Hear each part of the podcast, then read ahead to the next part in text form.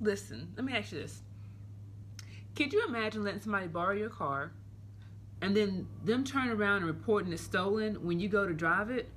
That's exactly what Kawhi Leonard of the Toronto Raptors alleges happened to him after Nike sent him a cease and desist letter for a logo that he says that he only temporarily let them use.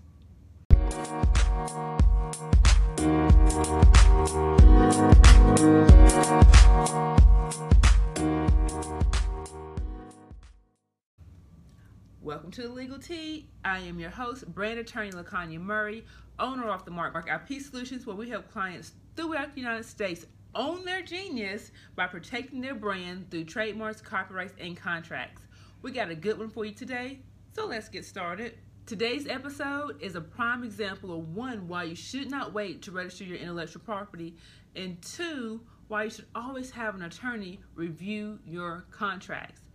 So listen, I just told you that Kawhi Leonard of the Toronto Raptors, who by the way is on fire during these NBA finals, they're going into game six tonight, and I think he's averaging like 30 points a game. Okay then, we see you, we see you. So he's on fire tonight. In 2014, he won um, most valuable player after the NBA finals was complete. In 2011, Leonard signed a contra- an endorsement deal with Nike, and that deal lasted from I think October 1st, 2011, and ended at the end of September of last year. And in that, during that agreement, that's where this controversy stems from, right? So, according to Leonard, before he even went play pro, while he was still in college, he started kind of designing his logo, kind of seeing he saw himself as a, a, name brand player, branded player with endorsement deals. So he started working on his logo. He was always known for having huge hands. My hands aren't that big, but having huge hands. So he took and traced his hand like we kind of do when we're in second grade um, to make the turkey for Thanksgiving. But he drew his hand, and with the fingers, he had the fingers. They were an extension of his his initials. So the fingers one went into a K, one went to an L, and then he made another finger the number two, which has always been his basketball number. So he came into the league with this prototype of his logo. And then he enters into this agreement with Nike in 2011, and they go back and forth about the logo and how it should look.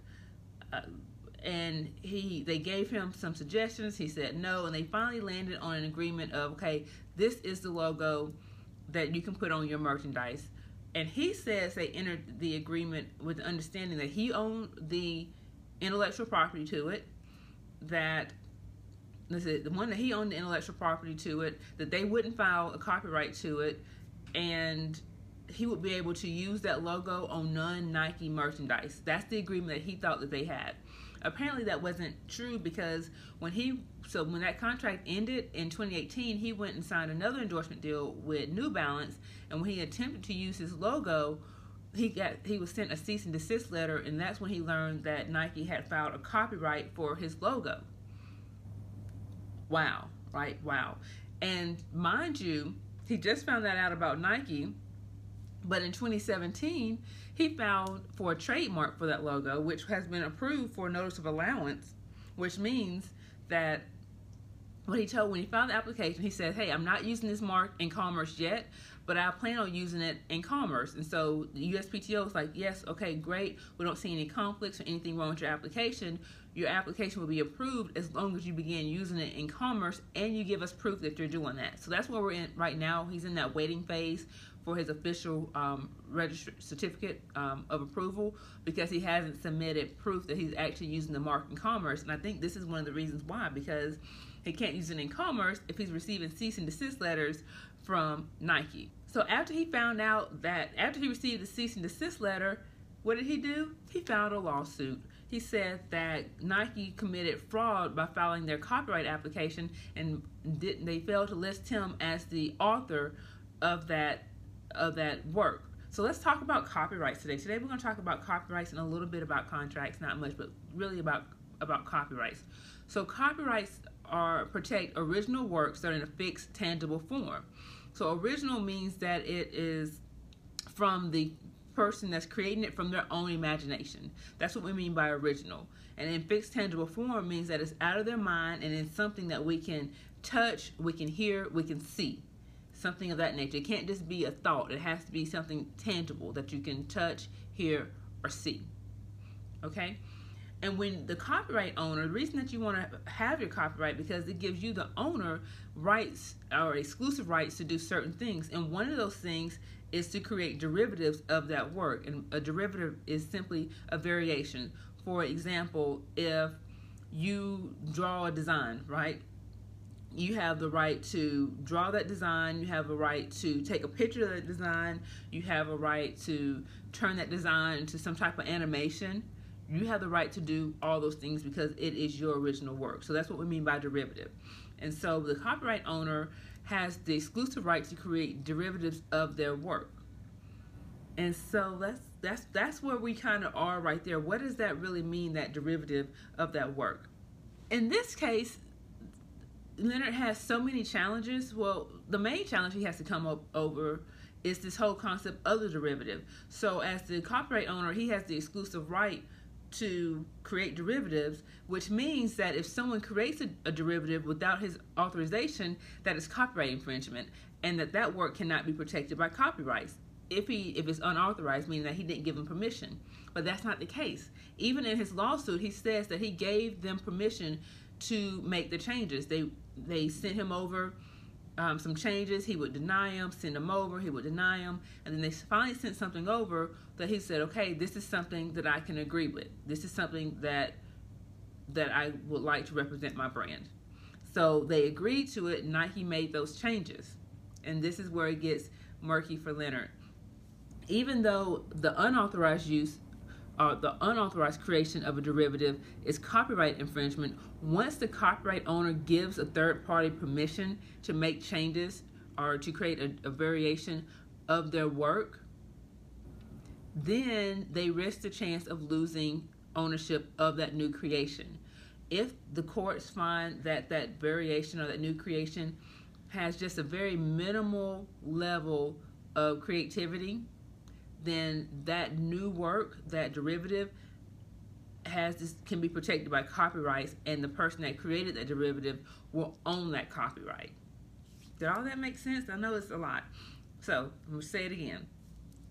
If you create a work, let's say you let's do this. Let's say you take your logo to a graphic designer and you want them to improve it, right? So you take it to them and you have your copyright in that original work. Now they've made the changes that you agree that they can make. When they make those changes, now they are the owner of that of the changes that was made of the new improved logo. So while you still have copyright ownership of the old logo, they now have ownership of this new and improved um, logo, which is why it's important to have contracts when you're working with people when you're working with people. And even like I would like to know what this endorsement contract between Leonard and Nike said. I'm sure that it has some sort of endorsed uh, some sort of intellectual property clause in there, but I'm not sure. According to him, there was never any written agreement as related to the intellectual property. There was just a mutual understanding. Even so, he said he even went so far to point out that when people were um, making um, copy infringing on the merchandise by making um, knockoffs is what I'm trying to say. When they were making knockoffs of the merchandise, they went to Nike to enforce the rights, and Nike was like, "Oh no, that's not us. We can't. Well, that's not us. You you handle that. You handle that." So it's really interesting to find out that right at the end of this endorsement deal, Nike goes and files this copyright, which depend which they might very well be authorized to do depending on what the new work looks like compared to the old work, if there was any type of level of creativity um, to it with the changes, and if there was no written agreement, which he already says that there's no written agreement. So, as it comes to contracts, this is why it's important as business owners when you're entering into agreements that you have an attorney review your contract. Sure, you can read through it and you can understand what what's in there, right? Maybe you can but what you don't know is what's missing in there. You don't know what you should be looking for, what you should be considering when you're reviewing this contract. And a lot of times, um, I, I, work with very intelligent people who did, they just want to know what does this mean for me? What can I do and what can't I do? And they want it very clear without any misunderstandings. That's why you want a contract. um, have an attorney review your contract. Another thing you want to do as a business owner is don't wait to register your intellectual property. One of the things I wish Kawhi would have did was to register his copyright. And to be clear, Nike's copyright does not void his original copyright. So what it appears to me, it seems like he had this logo. He came in with the logo. They agreed on changes, and now he's looking to register as a trademark and use the revised logo. That's what's not clear because there weren't any images um, included with the complaint, so I'm, I'm, not able to compare what Nike registered with what with what Leonard um, submitted as the original logo. I wish I had that because that would help me analyze the situation um, better, but I don't. But the revised logo that Nike has does not void Leonard's original logo. That's that's just a matter of fact. They both have their copyright interest in the work. One of the things I wish he would have did was to register that register that work at that time, just so there wasn't any confusion about when he created the logo and who was the author of the logo, the original logo at all. And as one of the things I was as I was looking at this story, I heard a commentator, and I can't remember what commentator it was and what channel it was, but they were basically saying, like, why is he filing this lawsuit? Who does he think he is? Is he going to be one of those one of those um, players that brands can, you know, that that franchises can build brands around? Like, why is he even trying to protect his intellectual property? And here's the thing to that you don't wait until you make it to protect your intellectual property. You protect your intellectual property when you're starting off so that when you do make it, you don't have any problems. You don't have any, you know that you own this. So when you enter into these agreements, you don't have to worry about whether or not this intellectual property belongs to you or somebody else. And it's a negotiating too, too. Like I know that um, he's thinking about trading, and that team that he's looking about going to is now in negotiations with Nike to purchase the rights to the logo, which is crazy. Like you're you're having a conversation about something this man created, something that represents this man, and he doesn't. he's not even a part of the conversation because he doesn't own it. You got to be a part of the conversation. You have to look. Own your genius. That's why I have this shirt. This is our tagline, own your genius. You have to own your genius. If you're watching on YouTube, if you're watching this on YouTube, do me a favor, type own your genius in the in the comments if you understand the importance of owning the things that you create, your intellectual property. Type own your genius in the comments. Okay, so what are every episode we have our top three takeaways. What are the top three takeaways from today's episode? Hmm, let's think about it. I would say one, like I just said, don't wait to register your work. If you create something, go ahead and protect it. Go ahead and protect it. Two, you have to know intellectual property in order to play the game. If you're going in there and you and you want to be a brand ambassador, you want to have endorsement deals and things of that nature, you need to know what you can and cannot do. And the only way to do that is have a conversation with the other party and then have that conversation put in writing.